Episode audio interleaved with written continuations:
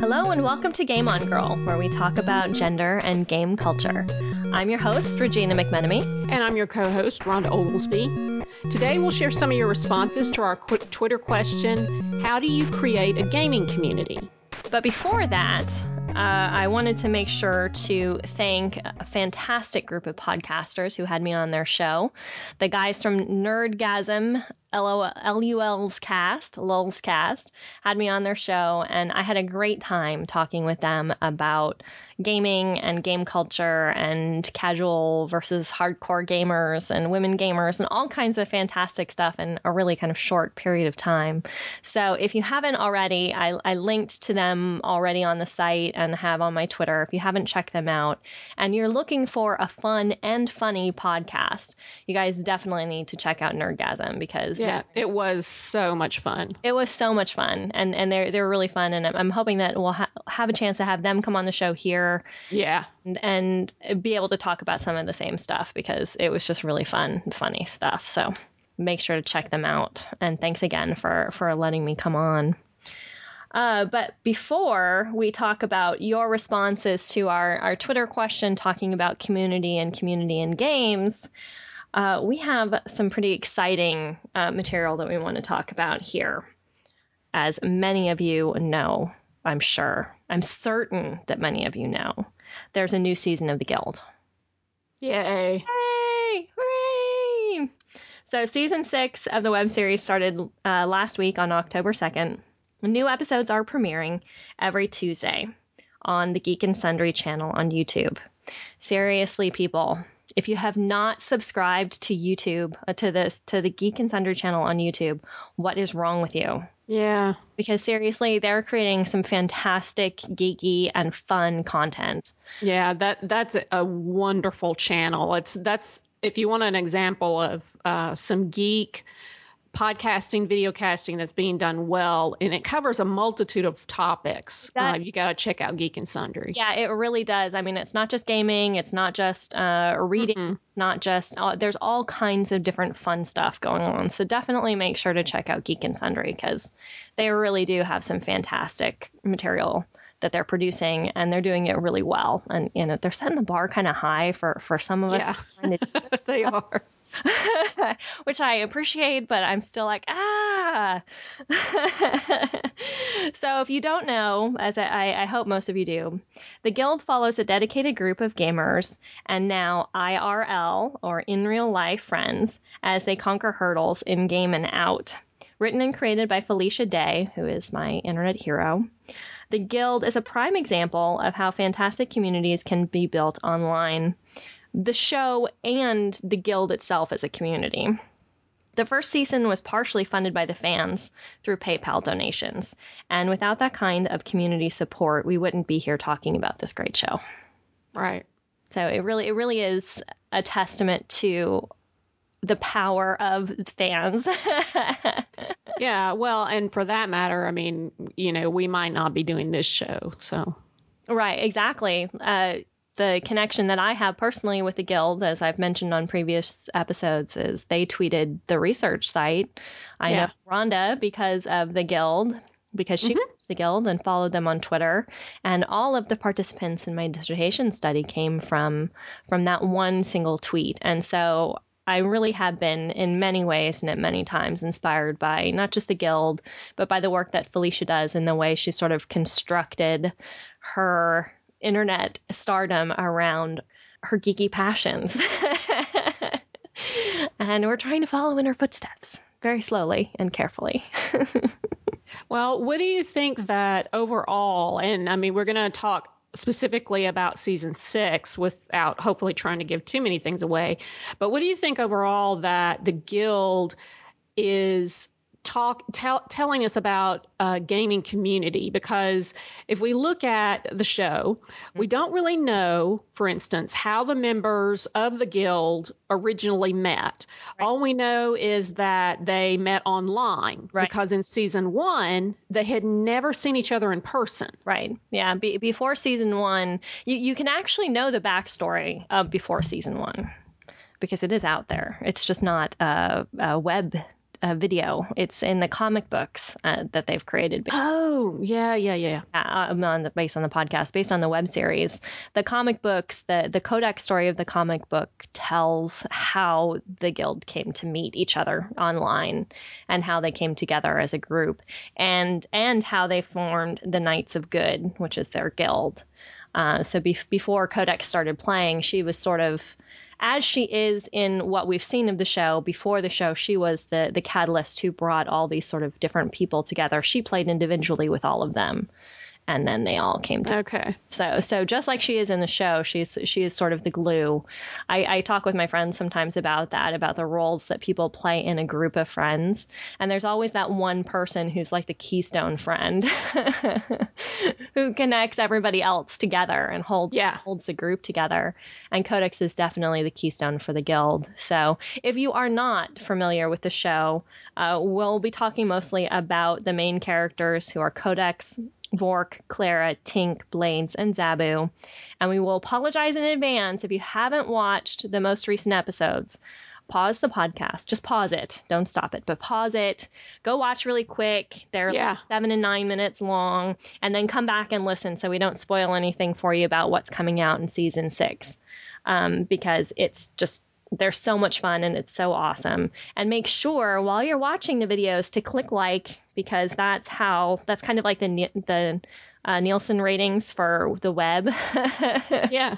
for YouTube, that's how they know how many people are engaged and interested in the show. So make sure you click like on all of the Geek and Sundry shows that you like because it's really important to Yeah, and- continuing the content that they're creating that we like, literally quote unquote like their their episodes and their shows. So Yeah, and while you watch, I will be rolling for damage since I did not know the background story of how the guild was formed.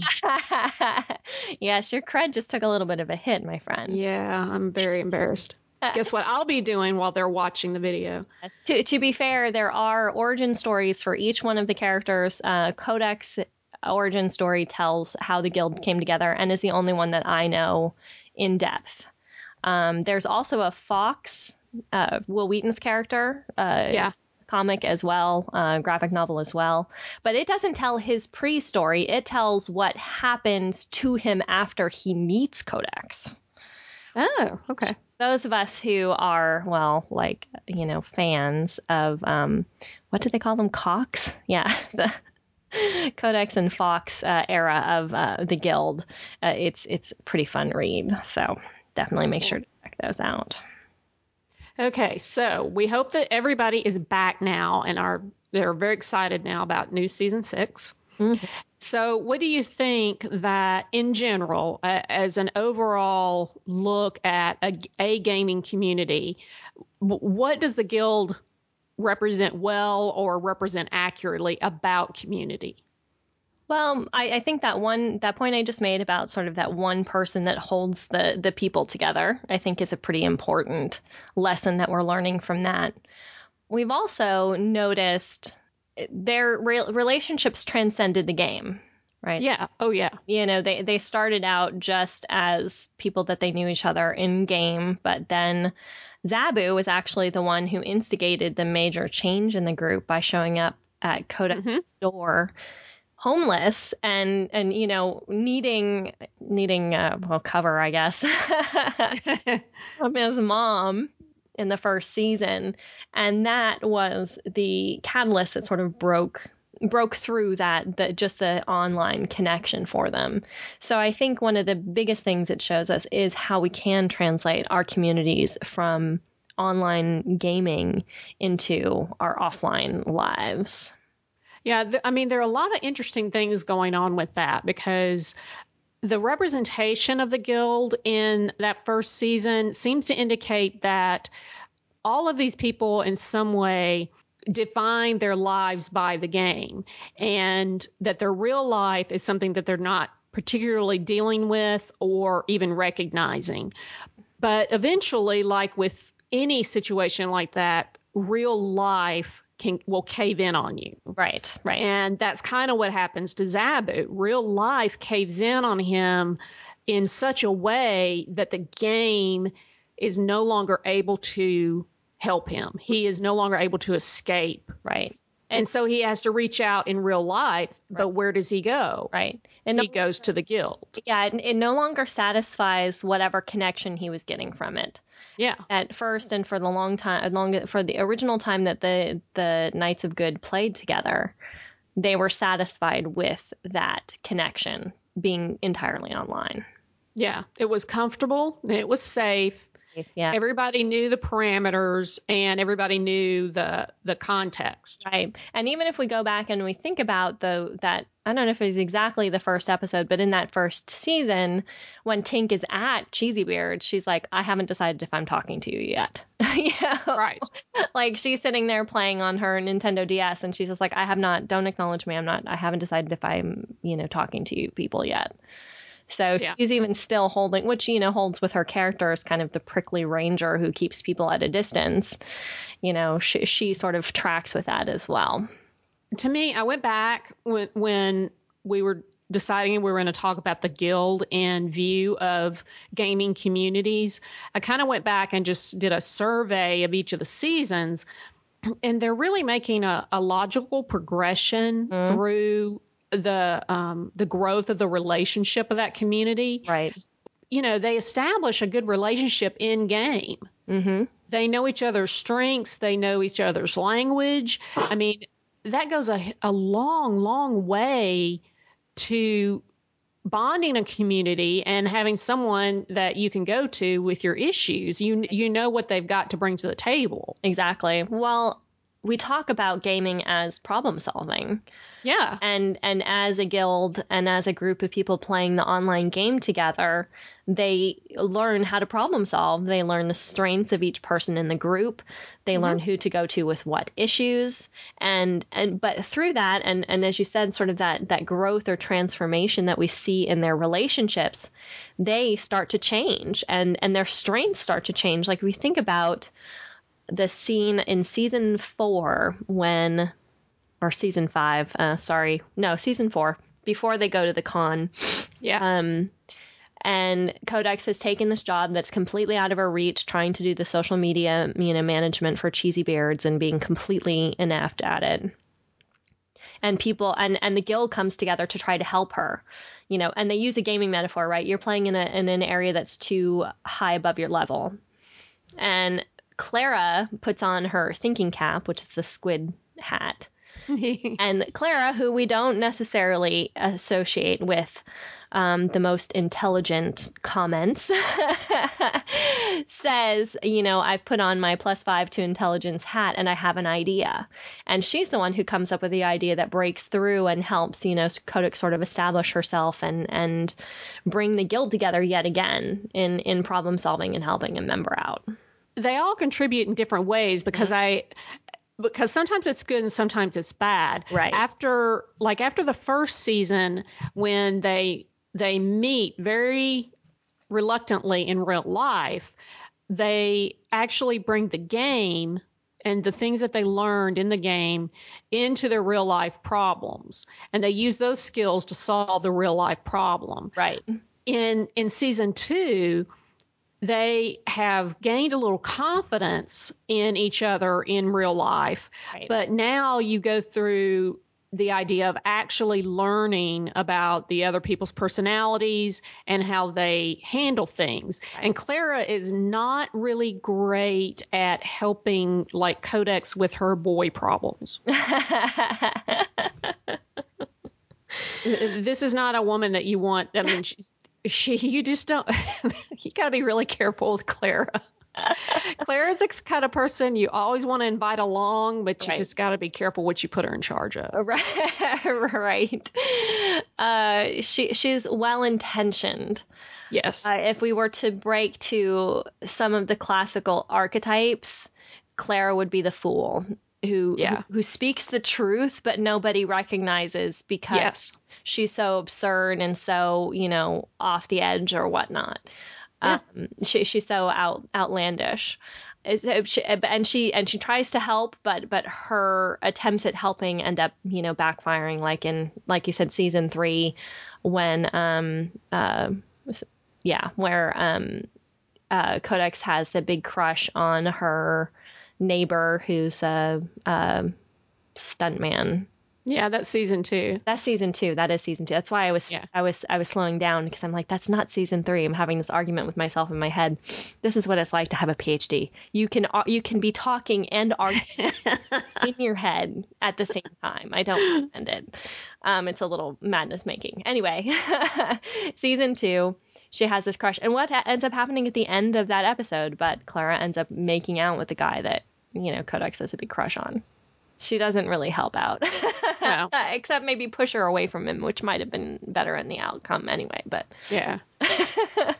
the physical relationship or the real world relationship in that in that season gets tested right, and for the most part they they see the sides of each other and the selfishness uh, actually of each other Mhm. and in an area where they have not had to actually apply uh, what the repercussions of their actions are. Right, and that's what you see in, in season three is you see a, a community that's beginning to fall apart.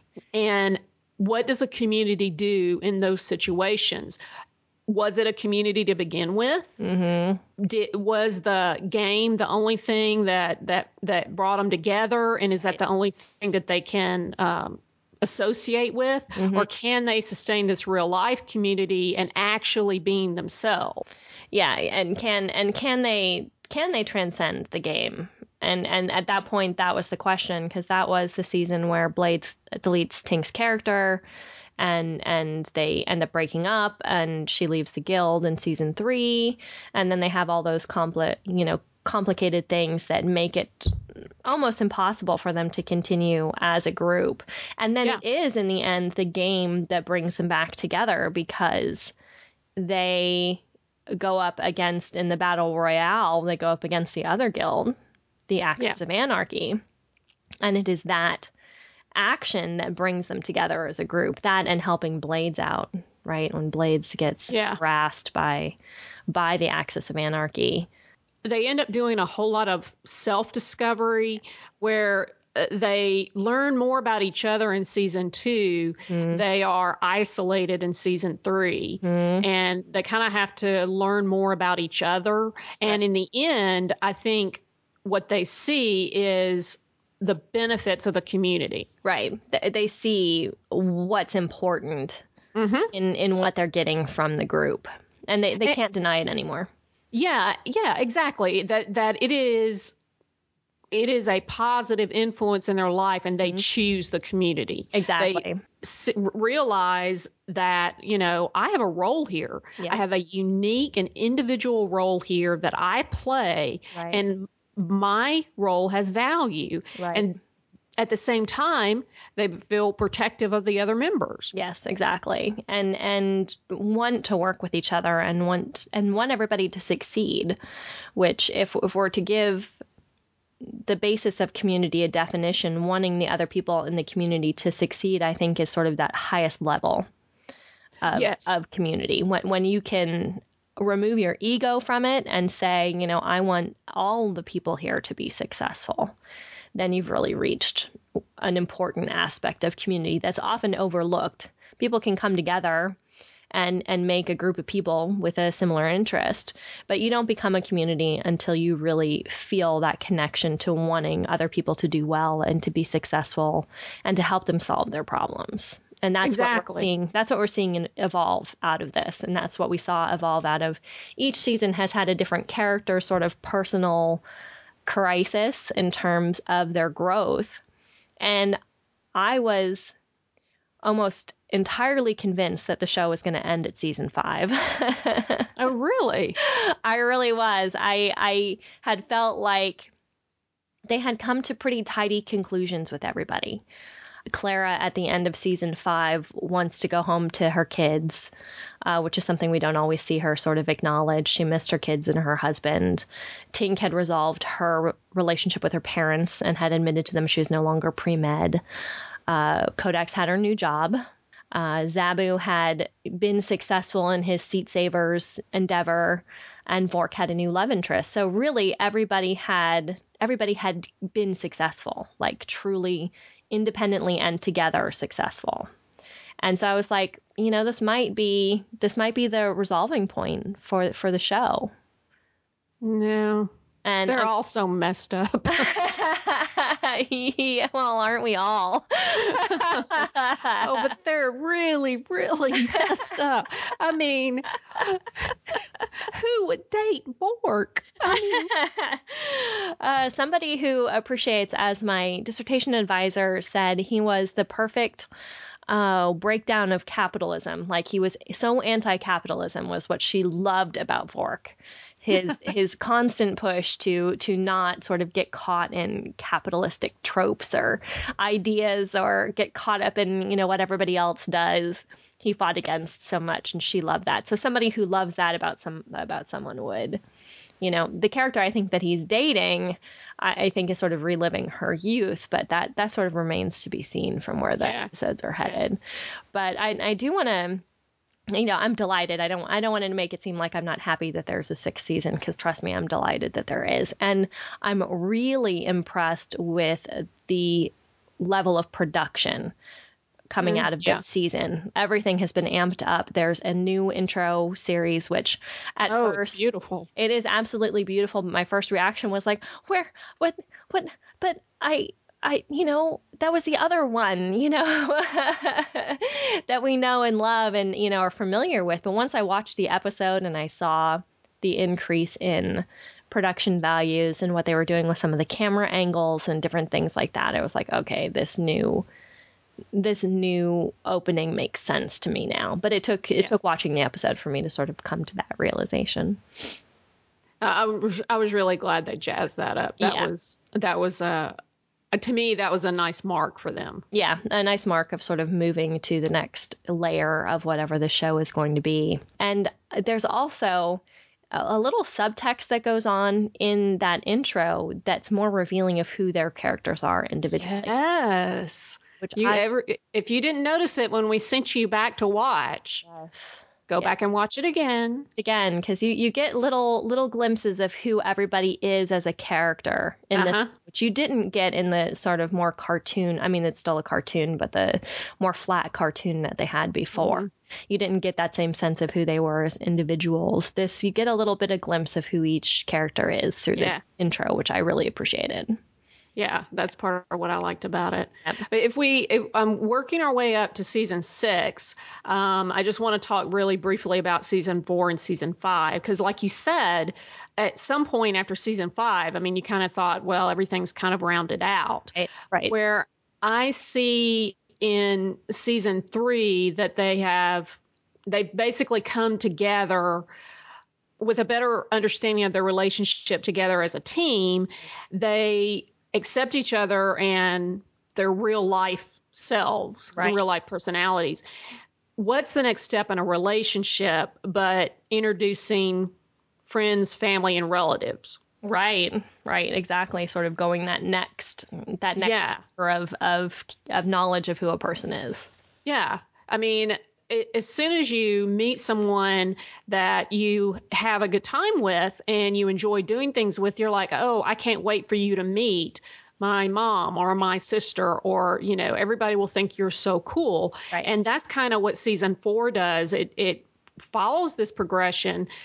Hey, we've weathered the storm of getting along individually and understanding our need for each other mm-hmm. You're so cool. You know, they introduced Claire's husband has been in it before, but he's involved. right Um, Zaboo's mom comes back. right There are several characters that get introduced that kind of stir things up. and and that takes us to our our sort of ne- next level of of community and connection and and leads to to the depth of connection that we see them having now Yeah. without those those those conquerings or those um uh, how did I phrase it in the introduction that I did um the hurdles that they sort of help each other over Mhm. um, both in game and out. Without those hurdles, without the you know the hurdles of their real world life with them, they wouldn't have the depth, and the community wouldn't continue. Like you said, you know, communities have to be maintained, and you have to have a motivation to maintain that community.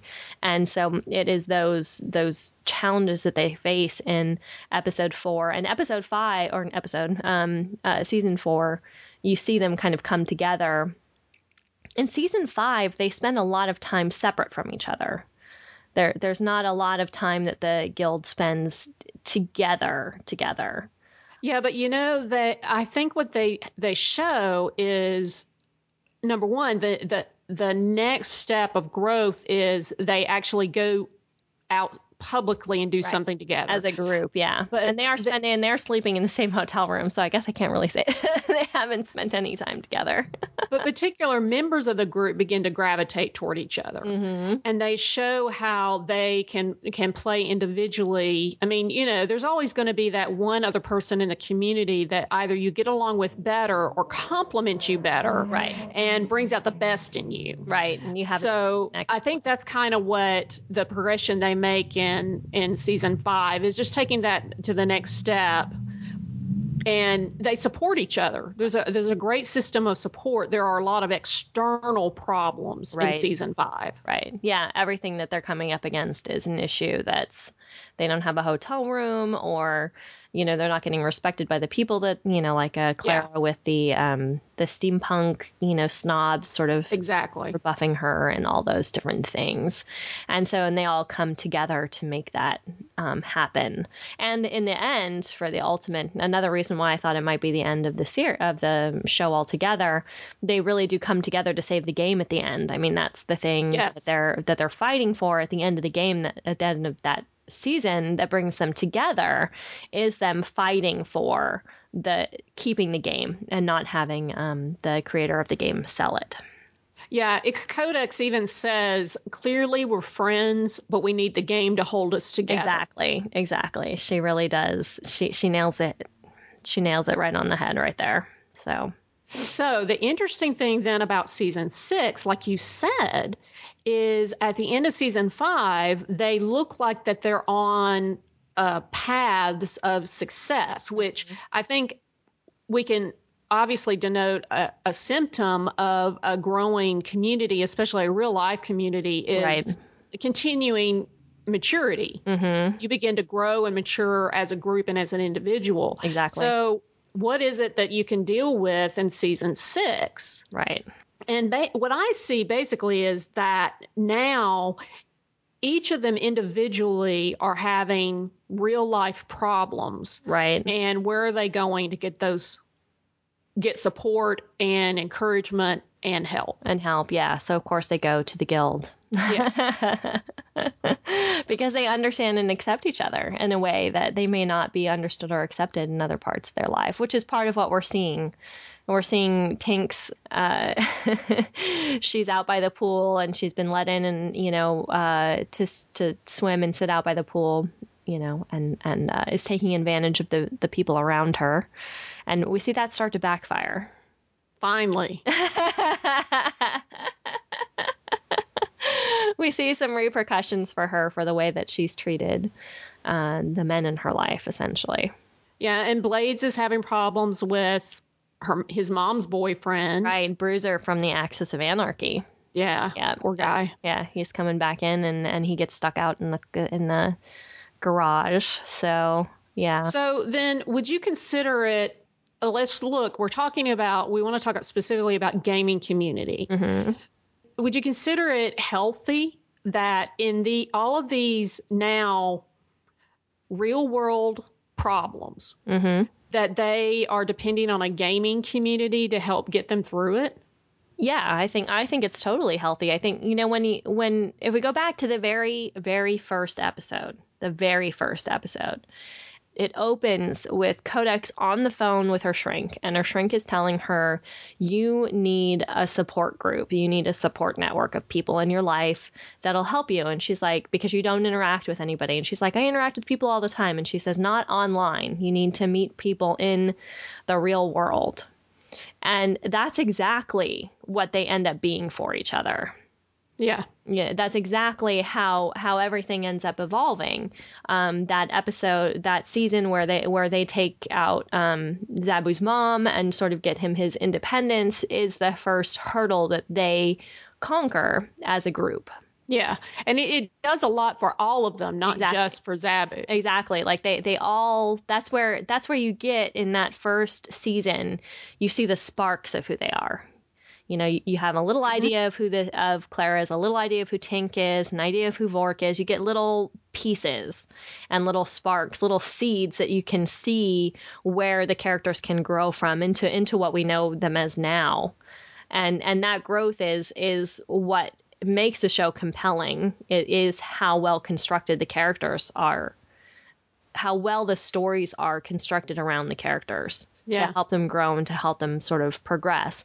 I definitely think, you know, I, I think as we've talked about gaming as an outlet, as an, a means of engagement, of problem solving, of all those different great things that we think about, you know, having a community evolve out of it wouldn't be any different than having a community evolve out of, say, your church, where you have you meet people there, or a book group, or any kind of other, you know, knitting Yeah. club, whatever it is you do. You know, Yeah. There's nothing that says that this is any different than that. It's just considered differently because it began in a virtual space. So, is there are there any conclusions that you think we can make about community or ga- ga- building a gaming community from the guild? It can be awesome. I couldn't have put it better. That's how academic of you. I know, right? Uh, exactly. Let's let's pull out the pedigree for it. It could be awesome. Well, it's just the fact. It's just the fact that uh, community is is simply an essential of life. Mm, It's a sen- essential of humanity and of growth. Mhm. And it doesn't matter. It the, the the web series could have been about, like you said, a book club. It doesn't matter. Sure. It, it could have been about board gamers. It could have been Yeah. about any kind of group of people. The reason why it hit and has the success it has is because this is such a big thing right now. And because the internet is a natural place for gamers to converge.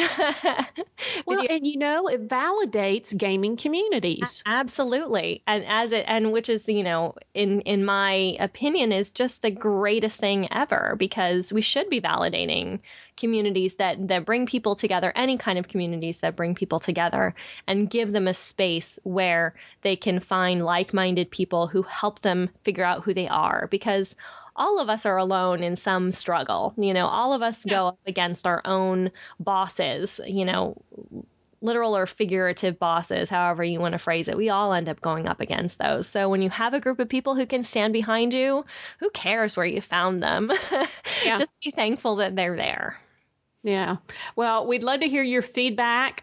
Anything about gaming community or the guild? Any insights that you've got? And we we see a lot of depth in the show. Mm-hmm. You can leave your comments on GameOnGirl.com, through Twitter at Game underscore on underscore girl, and you can find us on Facebook, Game On Girl Podcast. Why do you say?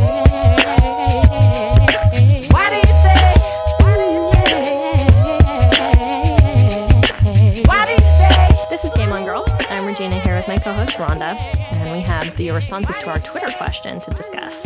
Uh, our theme was about community, as you can see that emerging from this episode, building off our episode from our last episode where we talked to Jessica Merizan, the community manager from BioWare. Um, and had a really great discussion about Mass Effect and the community in that.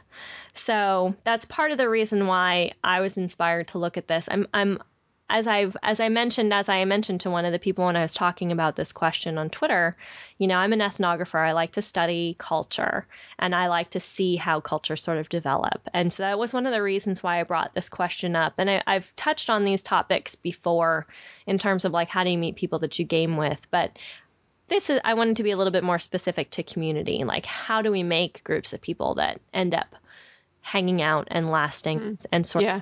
Providing the support that we were just talking about in the guild to each other. Dave Snell on Facebook responded, and he simply said, You meet like minded people where like minded people gather. Right. He said, For me, it's usually just adding people on Xbox that I've enjoyed playing against and building relationships through sustained online interactions. This spreads into other games that we all commonly play and in a couple of instances onto Facebook. So it's pretty much like the guild within Right. the context of the game and the game environment. Right. And and I love the phrasing that Dave uses here where he says um, sustained online interactions. Hmm. I noticed early in my days on the internet. Back when everybody was connecting through AOL. Wow, did I just date myself or what? Um, I noticed that you could maintain a conversation with somebody that you had met or whatever online. And they would often peter out if you had a disagreement, I noticed. Hmm. R- relationships would often fall apart. They, they didn't often sort of move past that sometimes. If, if you had talked about something you didn't agree with, or they had said something you didn't agree with, it would, it would kind of melt away. And it's really easy to let online relationships just dissipate Yeah. because the stakes are pretty low, right?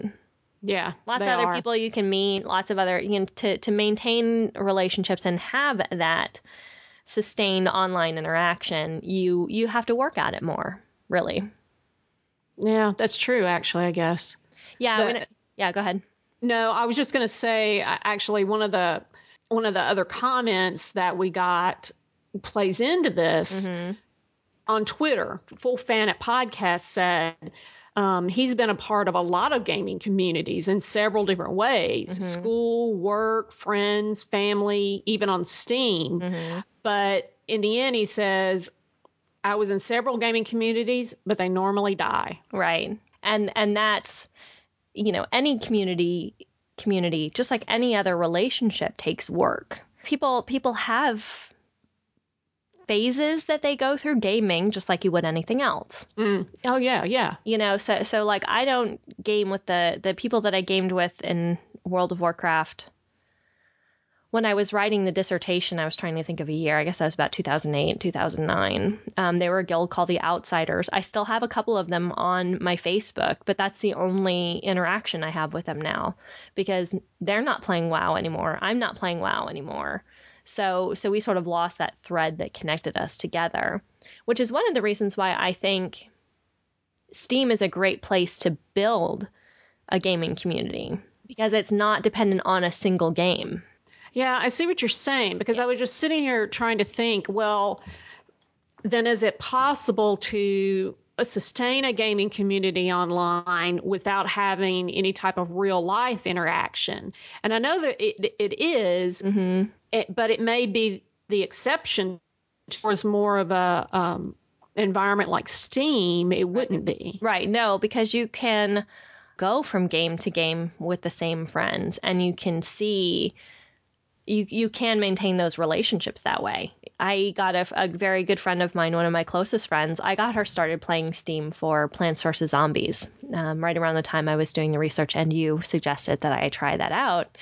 And I'm like, oh my goodness, you have to play Plants vs Zombies because it's so much fun. So she got started there, and then she started to develop her own online community through Steam. And and then you know she likes shooters, so I suggested Left 4 Dead, and she plays Left 4 Dead, and she has a bunch of different you know friends that she made playing Left 4 Dead that she's continued to play with, who moved to uh, Orcs Must Die, and now Orcs Must Die 2, which has a collaborative um, endless mode, which is insanely fun and I'm not allowed to play during the week anymore. um, for my own sanity and sleep. um, and she and she's just and and that wasn't like I didn't say go on Steam because you're going to make friends on Steam. I, I was like, here's this great place you could play this game, and then she's built this community around those games that she's played. And for for Orcs Must Die 2, she, she was just telling me last night that she went and found new friends to play Orcs Must Die 2 with because she only had a couple people that she played and she wanted to continue to hone her skills for the um, the endless. And so she went and found more people, which you can do. You can go to the community. Each each game has its own hub. So you can go and find people who Oh, yeah. already play that game and be like, "Hey, I'm looking for people to play." And then you find more friends that way too. So Yeah, I'm looking for a, a gateway drug onto Steam. And I'm just seriously thinking about Left 4 Dead. Left 4 Dead's a good one, except just uh, oh, I- that was uh, you know I, I steamed I uh, streamed it with Grethade, who's been on the show before, um, and I, I had a lot of fun streaming it. But man, we we kind of sucked, and neither one of us knew the map particularly well, so we got a little lost. Well, you bring up something interesting with Steam because Vitamin Amy also found her community online, but she th- found it through a platform, just Right. like you said, a particular platform. Right. She said for Xbox, there is TrueAchievements. There are forums, blogs, social networking, game info, and friend list. It's mainly a resource for Xbox achievement info, but it adds a social element. I met some awesome people on this site. Now, social networking is huge. You know, you've got Twitter and Facebook, but we've also always talked that socialization and community is sort of goes hand in hand with gaming. It, there's something that it, it, it at its Naturally. essence. Right. Yeah. Naturally evolves from there. Would you say which came first? the gaming or did social networking come out of gaming? I mean, just theoretically. I would actually say the social components came first. Well, y- y- yeah, I- mm, yeah, you can make arguments for both, but I see. make- yeah, it's it's you know chicken versus the egg argument where where it's a circle. It's a, it's a circle. It's a cycle where it's always it's always interconnected together.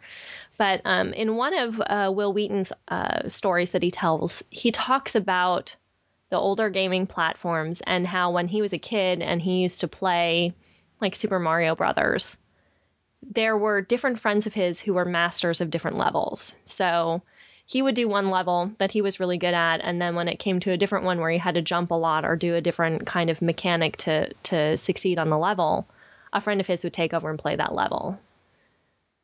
So so the game, even though it wasn't designed to be social, it was designed to be a single player, became a social activity because Oh. you had people who you couldn't get to the end of the game without the help of your friend who could do the ghost level or who could do the driving Yeah. level or whatever Yeah. it was that needed to be done. Um, you needed that joint interaction to be able to su- succeed in the game. So that was always there. It wasn't designed into it. It was how people adapted to play. And and that's humans are the most adaptable creatures. You know, that that's what we do. well, and like I said earlier too, it's socialization is in our nature. It's Right. a it's a it's a natural desire. So Right. To- to again, the medium doesn't really matter. Right. And to connect and feel connected. And so desire to play online or to not play online or to connect to your Facebook like, you know, like I've mentioned before, I love playing Bejeweled Blitz because I'm playing against my friends on Facebook. There's no communication with between me and, and any of those people that I play with, but you know, but I know the three or four people who pretty much have a score every week who I know will go on to it and play at some point in time. And so I like the connection that that provides. So I think those connections and those those social media platforms like Twitter and Facebook and even Pinterest or whatever else you might be into all just build off what's already there. Like the social connections were already there. They just make it so Yeah. you can connect to more people in an easier way. Well, that's kind of what Alex W. at Chrono Slinger says, because he wanted to distinguish between a game community and a community of gamers. Right. Uh, what he said is Twitter is where most of my gaming community is, but to be fair, I play a lot of single player and offline games. Right. So that just supports what we've just said. Exactly, exactly. That, that there really is, you know, you can go on to Twitter and you can talk to all kinds of different gamers on Twitter. And I've I've made this distinction before. I enjoy Twitter as a social media platform more, I think, because it was built on interest for me. Most of the people that I talk to and I interact with, the fans of the podcast and whoever else I talk to on Twitter, I have met because of gaming or because of the dissertation or, or the research I did or because of the podcast. Whereas the people I have on Facebook are from jobs I've had, from different places I've lived, from different schools I've gone to, all those kinds of things. And not that I don't value those relationships, but they don't necessarily have the same interests that I have. Yeah. So That's Twitter, it, that's yeah. really interesting. Yeah, so Twitter becomes a more dynamic and more engaging community for me because they're more likely to, like, if I make an in joke about Borderlands or something, people on Twitter are much more likely to get it than people on my Facebook are. They're going to be like, you know, I have vice presidents from IBM on my Facebook, guys I used to work with, you know, who are great guys, but who I'm sometimes wonder, I'm like, God, I wonder what they're thinking when like, Yeah. I'm posting a picture of a bra that looks like a Nintendo controller because I think it's hilarious, Yeah. right? What are they thinking about Yeah. in terms of who I was when I worked for them as a, as opposed to now? Where when I post that on Twitter, I know exactly what the response is. Not maybe exactly, but I have a good idea of what the response is going to be to that.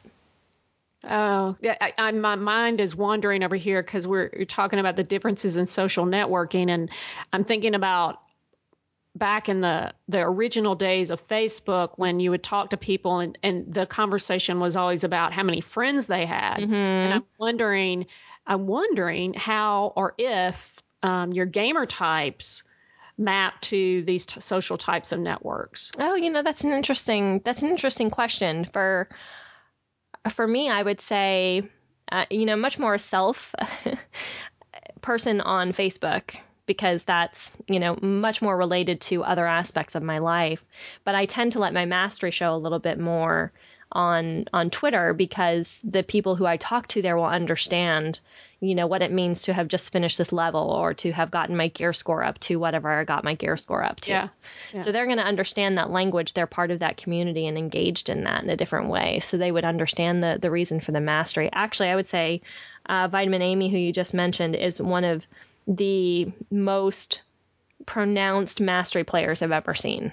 Like her whole blog is based on getting the highest gamer score she could get Oh yeah, yeah. on Xbox and these Yeah. achievements and all that. Like that's her, whole thing was about those, and she she posts all the time about what point she has on her gamer score, and she's just such a clear and awesome mastery player. She actually, I'll give her a little quick plug here. She's going to be doing some uh, live streaming for Child's Play on October twentieth, and she's raising money on uh, Facebook and on Twitter right now for Child's Play cool. is uh, the charity who puts um, games in children's hospitals for kids who are sick. She's raising money for them. Make sure to watch her on uh, Twitch TV. I think it's slash Vitamin Amy, so you can check her out on October twentieth. She'll be st- streaming, I think, for twenty four hours. So um, make sure to check it check it out and give a donation to her if you can. So Yeah, we'll leave the uh, the link in the post. yes, we'll make sure to put that up on the website as well. Well, uh, to wrap this up, I think that for me at least, one of the more insightful responses Yep. came from Jamie at a unicorn in space. And she simply said, I haven't figured it out yet. I know. I loved just the simplicity and the blatant honesty involved in that. And I, I was really concerned about this question because I didn't get a lot of response from it. And so I was like, oh, I wonder if I really kind of missed my mark on here. And Fanful of Podcasts was like, well, it's not very controversial, which is why I was like, well, I'm, you know, I study community, I study groups of people and culture. And that's why I want to know sort of how this evolves for other people. I can talk about my story, you can talk about your story, but I want to know how it happens for other people as well. Yeah, and I think that I don't think it was the question. I, I don't think there was anything wrong with the question. I think it simply is the way Jamie said. It's hard, Yeah. Yeah. and nobody's got the answer for it. right. Right. Um, it's it's the completely open-ended question that that you know we dealt with while we you know form boy scout troops and uh, book clubs and elks clubs and and all kinds of different types of community while we're trying desperately to create a socialization we want it you know we desire it Right. And when you've got it, you know. I love some of the quotes Uh, in season three. Codex says her guild is falling apart. Mm-hmm. And they're thinking, you know, well, we've got to get new members in because we've got to fill these roles in the guild. Right. And that's not that easy to do. She says, I don't want to have to meet new people. new people mean awkwardness and flailing around for common topics. mm-hmm. And it is, it's hard. It is, yeah, it is hard. It is hard. And when you have that community and you recognize how important it is to you, you realize how important it is to work to keep it. And that's that's what we're seeing in the guild this season too. You know, they're all at very different places, they're dealing with different challenges, but they're still working to stay together as a group. Yeah. And that's a lesson that we should all take away from that. Don't don't take advantage of your communities. There have been times when I've lost communities that I was part of because of my own inaction and you know, I, I miss them. I still miss them. And when you have it and you know you have it, I have a great group of gamer friends, both online and in person, that I game with. And I can't imagine what it would be like to go a few weeks without connecting with all of them because that's that's my community and that's why it's important and valuable. So don't take your communities for granted. No.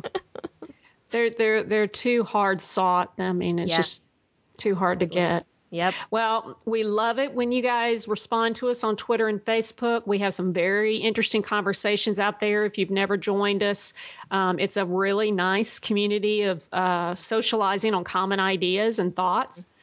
You can leave your opinions about this episode on our website at gameongirl.com. I am Rhonda Oglesby. You can meet me on Twitter at Row Room. That's R H O R H O O M. You can email me at rhonda at gameongirl.com or you can read my tech blog at droolonthefrog.com. And I'm your host, Regina McMenemy, and you can follow me on Twitter at DocLiz with two Z's. Um, oh, I was just about to thank uh, whoever was on the show, but we didn't have anybody on the show. Oh, you can thank me. I thank Rhonda. I, I I try to thank Rhonda on a regular basis on Twitter because Rhonda is the most grounding force of this podcast. You guys have no idea the amount of work that Rhonda does to keep this uh, to keep this game on girl going. So thanks to Rhonda for for all her research and putting the scripts together and keeping me in the um, real world as opposed to the nice little fantasy world of my head. I do tend to get lost in and argue with myself over. Oh, you're welcome. Thanks for uh, letting me co-host. Uh, appreciate much appreciated. Game on Girl is available on iTunes and Stitcher streaming. These links, along with references made in the show, can be found on our website, gameongirl.com, or email me at regina at gameongirl.com. This podcast is edited with Audacity, and the theme song Good Day by Triple Fox is used under Creative Commons Attribution License. Thanks for listening, and until next time, game on! bạn